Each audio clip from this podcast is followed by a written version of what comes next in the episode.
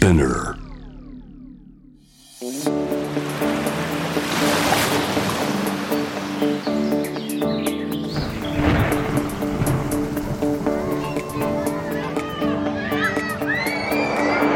SDGs Explain for Business.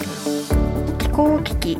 ジェンダー人権などさまざまな課題に挑戦するための枠組み。それが SDGs SDGs を考えることは自分の仕事が何のために存在するのかを考えるきっかけになります。ちょっとしたミーティング顧客との交渉上司との会話。SDGs をきっかけに考えるヒントをこのポッドキャスト SDGs を仕事に生かすでお伝えいたします。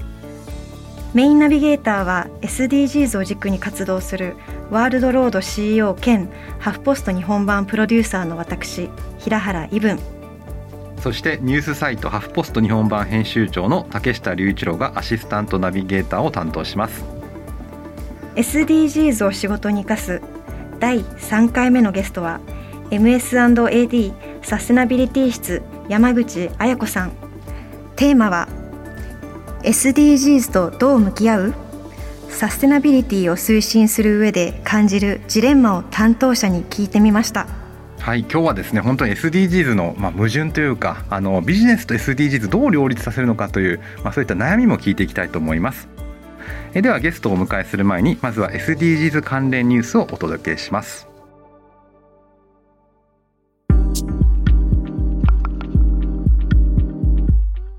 より安全なレシートへ。アメリカやヨーロッパで環境や健康への影響を見直す動きが広がる。アメリカでより安全性が高く環境負荷が少ないレシートへの転換が進んでいます。最大手の薬局チェーン CVS ヘルスは全米の1万店舗で内分泌かく乱化学物質ビスフェノール S でコーティングされた感熱紙レシートをフェノールフリーの再生紙に切り替えさらに電子レシートの利用を促進することを決めました。ディスカウントストア大手のターゲットも今年中にフェノールフリーのレシートに転換する予定。アメリカのみならず人体への影響を及ぼす化学物質を見直す動きはヨーロッパを中心に世界的に広がろうとしています。なお環境団体グリーンアメリカによるとアメリカでは紙のレシートの使用により年間300万本以上の木とおよそ340億リットルの水が使われているとされています。さらにレシートの生産過程でおよそ13万6000トンに及ぶ廃棄物が発生し40万台以上の自動車が排出する量に相当する温室効果ガスが排出されているということです。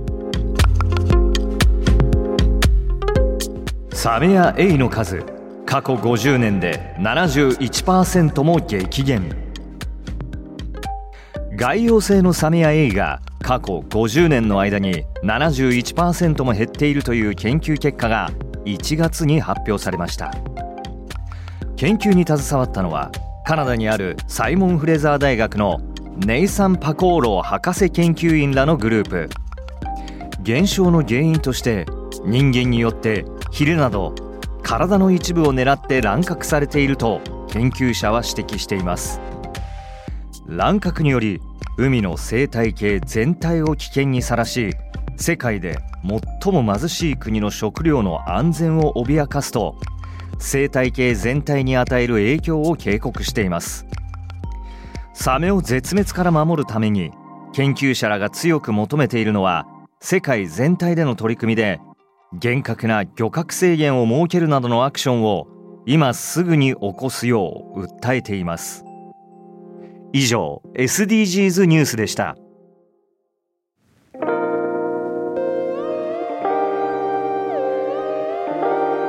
改めまして SDGs を仕事に生かすメインナビゲーターの平原伊文です。アシスタントナビゲーターの竹下隆一郎です。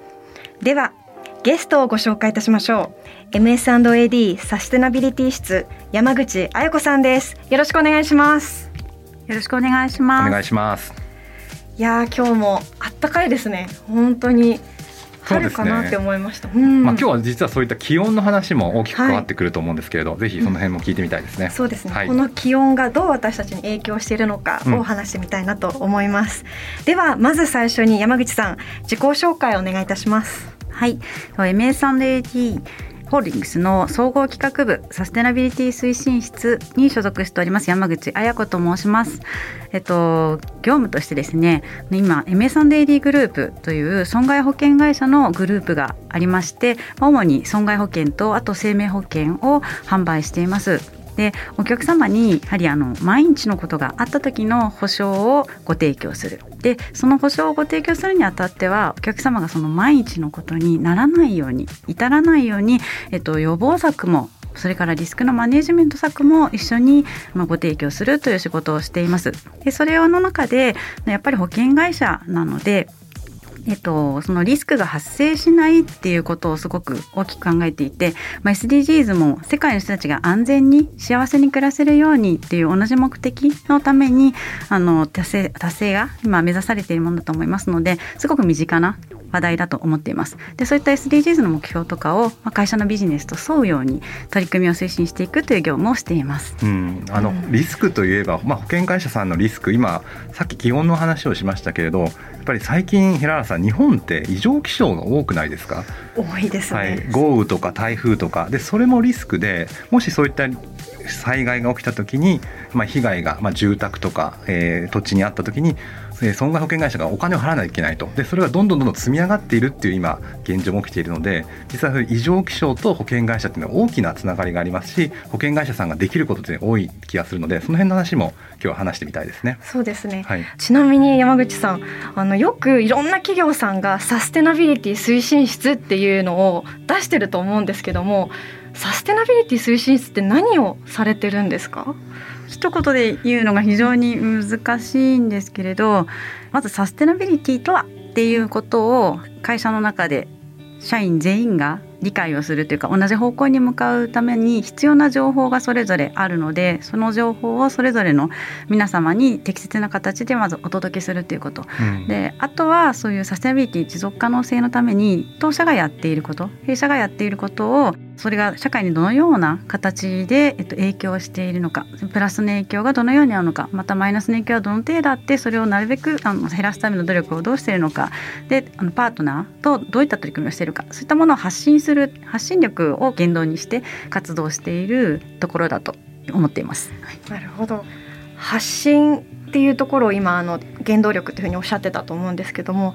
発信ってすごい難しいなっていつも思うんですね。間違った発信をしてしまうとこうニュースに取り上げられてしまったりこう社内でもなかなかこう SDGs って発信してもなかなか巻き込むのが難しいなって思うんですけどもそこら辺はどうですかね？発信をする上で直面している課題だったり何かございますか？おっしゃる通りですね。やっぱりあの会社なので会社が目指す先ってっていうのに適合しているかどうかちゃんと会社が向いてる方向に合ってるかどうかっていうのを社員はすごく毎日考えています。でそういう中でやっぱりあの民間企業なので、まあ、儲けなければいけない。ちゃんと利益を上げなければいけない。保険でいうとあの支払い保険金で出ていくお金があのちゃんと保険料で賄えるように。またはそれより大きくなってしまうんだったらそのリスクを他に転嫁するための再保険を手配したりっていうようなバランスがきちんと取れていかなきゃいけない。でそのためにはやっぱりあの資金のことをみんな頭で考えてしまうんですよね。いくらいただいていくら出すっていうようなところ。でその中にあのサステナビリティっていうとやはりあの紙ごみ年金を減らすことかなとかあの社会貢献として寄付をすることかなってなってしまって自分たちがあの事業活動の本丸でやっていることと結びつけづらいっていうのがすごいジレンマになります。ここがやっぱりあの利益を経済活動を優先しなきゃいけないっていう一面とでもそれはあの必ず環境にとってプラスにならなければいけない。マイナスがどうしても起きてしまうんであれば最小限にしなければいけない。これが相反することだっていうふうにあの捉えられてしまうとすごく推進がしづらい状況になっているのでそうではなくてちゃんと共存していってカップリングできることなんだっていうことを発信に乗せていけるようにっていうところが使命だと思ってます。ん。なんかそこをすごく教えていただきたくて、うん、SDGs って平日と週末でいうと週末の言葉のイメージなんですよ。つまり仕事がない日に海に行ってゴミを拾うとかあるいはボランティアするとか。でも平日の事柄だよ。つまり仕事と結びついてるよっていうのが、まあ、なかなかこれ聞いてる方も結びつかないと思うんですけど御社の場合 MS&AD さんの場合はどう仕事と SDGs を結びつけてるんですか？まずはあの経営トップからやっぱりメッセージを発信してもらうっていうことを会社としてやりました。もともと保険なのでその保険事業っていうのはそういう先ほどおっしゃられたようにこうリスクを減らさなければいけない。でリスクが発生してしまったらそれをあの保証を支払いしてそこから立ち上がる復興に向けて多資金としてしていただかなければいけないっていうのがあるので。そこがすごく難しくてですね今ちょっと手元にこんな統計があるんですけれど、まあ、さっき、えー、集中豪雨の話しましたけど2018年度と2019年度あの日本の損害保険会社の保険金支払額1兆円をそれぞれ超えてるんですよね。あの西日本豪雨とかあと台風21号とかあったりしてどんどんどんどん気象災害の増加に伴って損害各社が支払額が多くなっているというやっぱりこういう状況なんですかね。おっしゃる通りです、はい、やっぱり増えてきていますすごくでそれもあって今みたいなあの SDGs の達成の中でも、まあ、13番の気候変動への対応っていうものがあるかと思うんですけれど結局保険会社もその支払い保険金がどんどん増えてしまっては会社自体も保険金を支払うための業務っていうのも増えるんですね。そうするとあのその業務に携わる人間っていうのは増えてきてしまって他のプラスアルファのことができなくなったりっていうのもあるので災害はやっぱり抑制したいっていう思いがあります。そうするとじゃあ自然災害が起きないようにするためにはまずはあのこのみんなでパリ協定に向かって目指している気温の上昇この暖かい日々はとても幸せであの桜とかすぐ咲いていいなとは思うんですけれどこれが上がり続けちゃいけないので上がり続けないためにあの二酸化炭素の排出を抑える取り組みっていうのはやっぱり保険会社もちゃんときちんとやる。それと同時に目の前で起きてしまう災害の予防のためにあの保険会社やっぱいっぱいデータ持ってるんですよね。過去の事故とか災害の起きてきたデータがあるのでリスクがどういったことでどういうふうに発生するかっていうのは精緻に分析できる力があるんです。でそういったものをあのリスクマネジメント策としてこういったところにあるビルは自然災害がもうちょっと激甚化してしまったらすぐに痛手を受けてしまうので今から移転計画を考えましょうとかあの底上げをしてかさ上げをしてあの災害に備えましょうというご提案もできますしそれを官民連携じゃないんですけれど観光庁の国交省の皆様ともやったりとか自治体の皆様とも協力してやったりとか同じ損害保険グループ同士で情報交換をして取り組みを進めるっていうことをして減らしていくリスクを減らしていくっていうことがはいできると思ってます。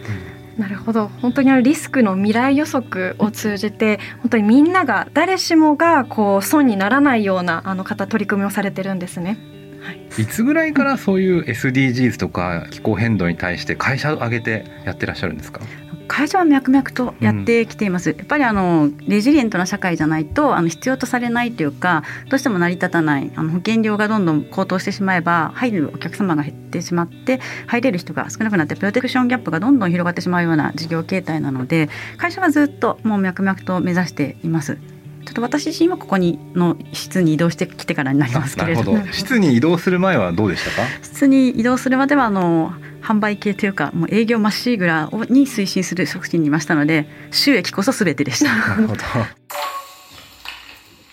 そんな山口さんがこう移動されてから今だとこう両立だったり共存の話をされてるじゃないですか。そこまでしっくりくるまでどんなプロセスがあったのかだったり、まあ、具体的な経験談があれば教えていただきたいです。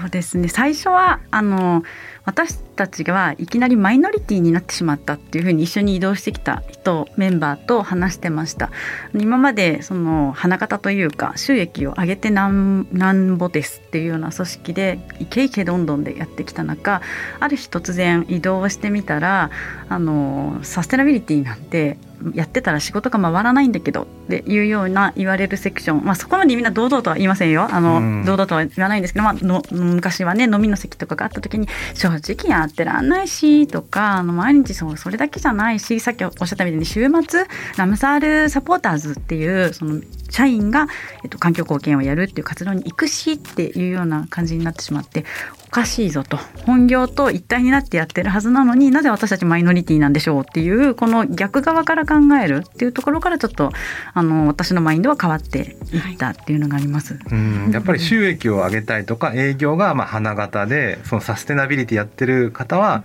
ちょっと周辺みたいな意識がまだあったっていうことですかね。そうですね。じゃあ経営トップの中ではちゃんとあったんですけれど、うん、やっぱり周りというか、まあ、自分もそうですけれど自分の組織目標を一生懸命やっているとどうしてもその組織目標標があの重要なことってなってしまってそういう社会貢献とか環境負荷っていうのはやっぱりお金を稼がない組織っていうようにちょっと私自身が見ていたかなって。はい。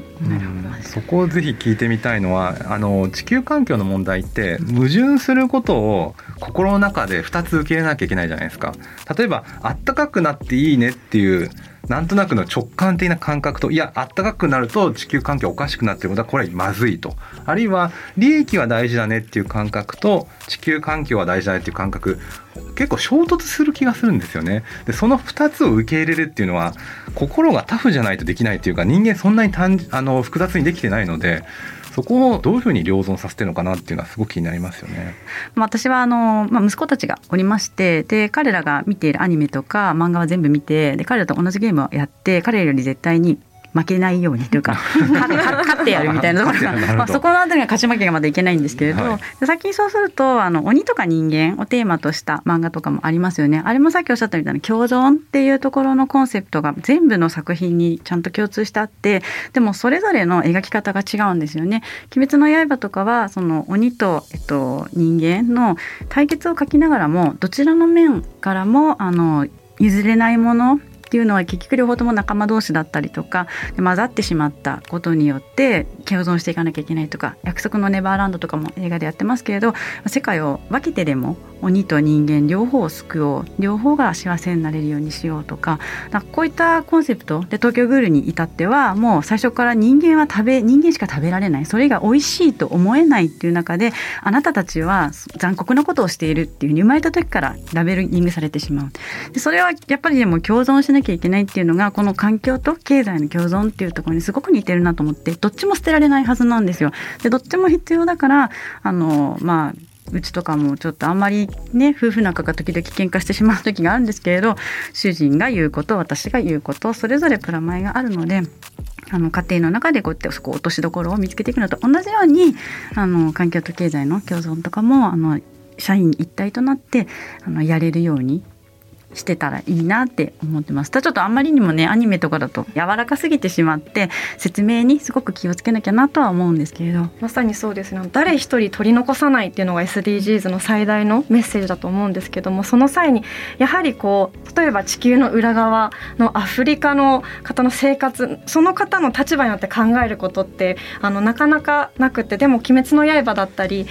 がを見るとあ考えることがすごく大事でで考えることにによって本当に思考の共存といいますかができてそれによっていつかは行動に移せる。今は難しくてもそれを意識することでだいぶ変わるなって思ったのでもう一回「あの鬼滅の刃」刃見ないと見なきゃいけないなと思いました。そうですよね、はい、あれ映画私見たんですけど、まあ何回も見てやっぱ涙をしたんですが、まあ、途中で気づいたのは自分は人間に感情移して移入してるのかあるいは鬼に感情移してるのかわからないんですね。もちろん鬼は悪い人たちなのであの批判されるべきなんですけどそれぞれの事情があって鬼になってますよね。あのいろんな悲劇があったりとかすごく嫌な思いをしてそれが怒りに変わって鬼になっちゃう。その鬼たちも何か事情があるんじゃないかってちょっと思っちゃいますよね。うん、そこがなんか今おっしゃった二面性というか。もちろんあの異常気象と単純には結びつけられないですしエンターテインメントとその本当に今苦しんでる方を結びつけるのはできないんですけれど二面性を共存させるっていうのは一つ SDGs を考える上で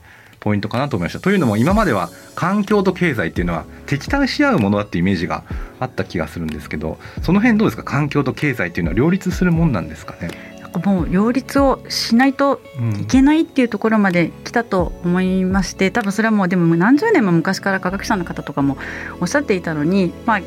聞く耳がというか聞ける耳が育っていなかった。私自身はっていうのがあるんですね。でそれがちゃんとこういう SDGs とかで、まあ、世界共通のゴールとして発信をするようになって、はい、先ほどのお話みたいに二面性を考えられる訴状がどんどん育ってきたのかなとは思います。であのやっぱビジネスに生かすにしてももう先ほどの営業セクションと環境貢献セクションの話じゃないんですけれどやっぱ自分の組織目標の裏側真逆の部署はどういうふうにしてるんだろうっていうのを SDGs をきっかけに考えられるようなことになってきてるんじゃないかなって思うんですね。こういうのそういう面でも日々の仕事に活かせるかなって思います。うん、そうですね。みんなこう部外者ではなく実はみんな良くしたいっていうところは変わりがないので、なんかそこに対して考えるっていうことが大事ですよね。ちなみに山口さんこうサステナビリティ推進室として社内に向けて、まあ、こう長年発信していく中で社員さんがの変化とか見られておりますか？だいぶ変わってきました。今までみんなやっぱり保険会社っていうふうにちゃんとリスクは減らして災害は特に減らしてだから気候変動も抑えてっていう思いはみんな一つにありますのでそういった思いをビジネスにつなげて考えるっていうのができました。だからあのビジネスコンテストみたいなものをやってましてサステナビリティコンテストっていうのをもう全グループでやるんですね。でビジネスの力で社会の課題を解決してでなおかつ当社としてもあの利益が得られた取り組み。でグループで真似できる取り組みっていうのを募集してあのプレゼンテーションをしていただいてであのもう全役員に投票してもらって受賞作品をいくつか決めて横展開をしていくんですけれどこれがもう、えっと、2年3年やってきましてこれのおかげでだいぶですねあの共通概念そういう社会の課題を本業で解決するそういう会社なんだっていうのが取れるようになったっていうのを感じています。まさにこう CSV の概念といいますか、すね、はい、なるほど。ちなみにこう応募してきたこうチームの皆様は皆様同じ部署に所属しているのかそれともいろんな部署から集まってのチーム構成になるんですか？初年度はやっぱりあの一つの組織からだったんですけれど2年目になってからあのまあ営業セクションと本社セクションが一緒にやったりでまたですね今度はあの別会社同士があの MS&AD なので MS は三井住友海上で AD はあいおい日清同和なんですよねその2つの損保がパートナーとしてあの一緒に暮らしているんですけれどその両者で共同で取り組んだ取り組みとかが出てきました。なるほど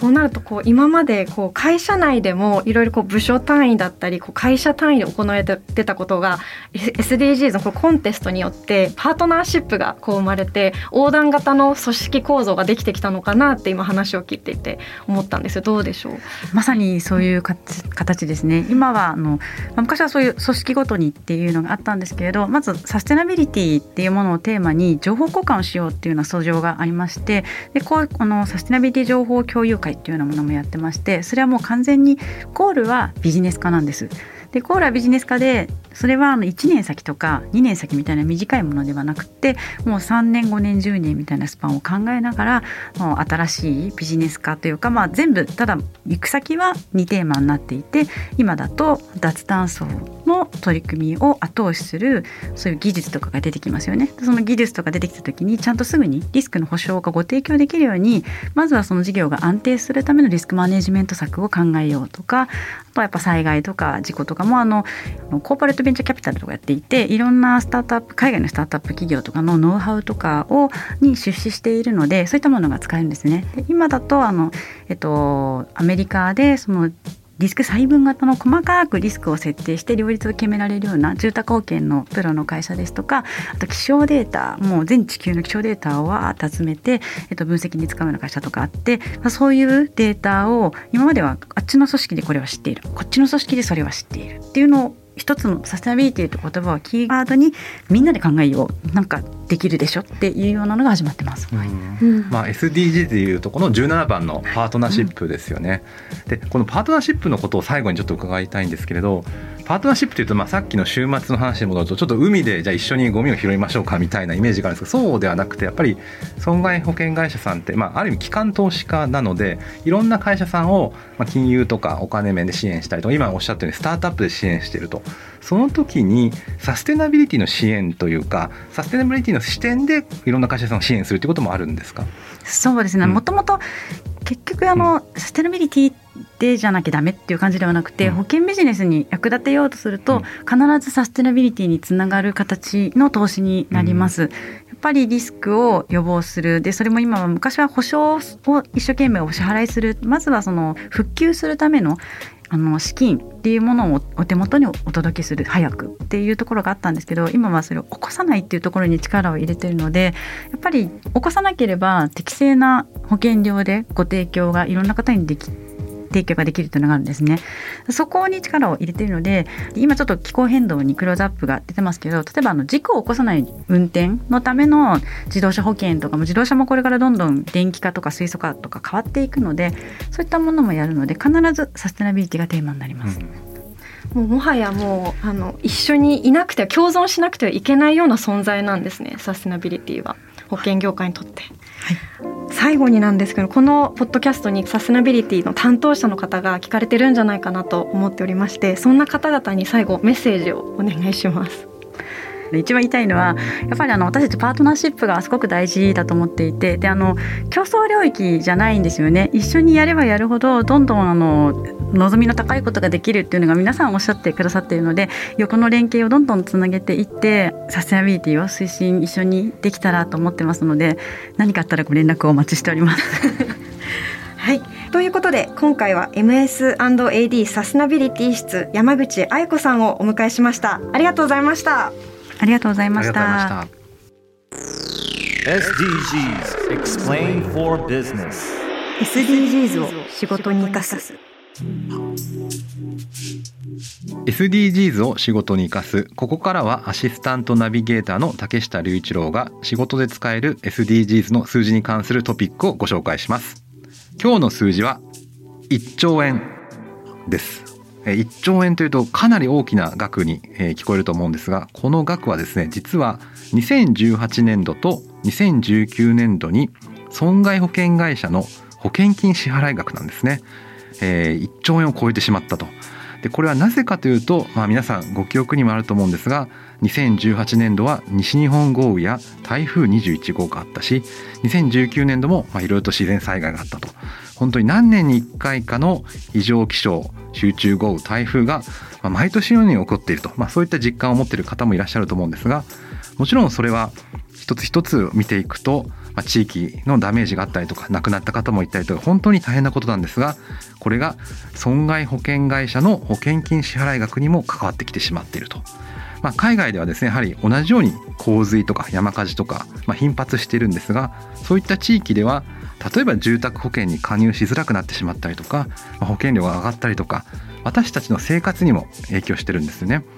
異常気象というとどこかまだ遠い国の出来事とかあるいは自分の日々の暮らしに関係がないよと思うかもしれませんがこの1兆円という数字からやはり自分たちの家計あるいは地域の経済世界の経済に関わってるとだったら何かしなきゃいけないねと、まあ、そういった思いにさせるような数字です。ということで仕事で使える SDGs の数字に関するトピック。今日ご紹介した数字は2018年度と2019年度の損害保険会社の保険金支払い額。1兆円でした。お届けしてきました。SDGs を仕事に生かす。いかがだったでしょうか？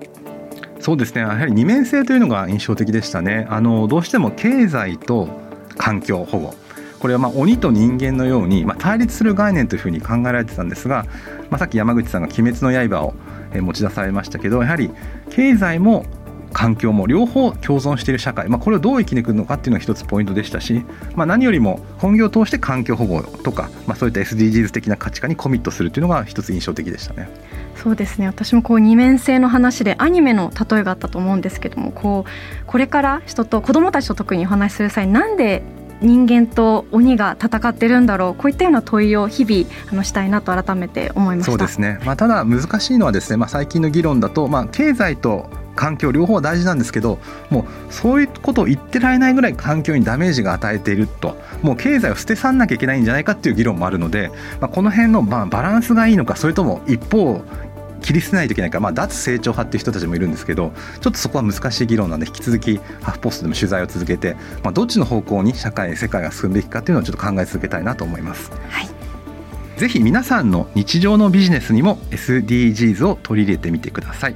今後も新しいエピソードを配信していきますので Apple Podcast、Amazon Music、Spotify、Google Podcast でフォローをお願いいたしますこのプログラムへの質問や感想取り上げてほしいテーマなどはぜひハッシュタグ SDGs を仕事に生かすでツイートお願いします。生かすの漢字生かすの字は活動の活という字です。ということでここまでのお相手は平原伊文と竹下隆一郎でした。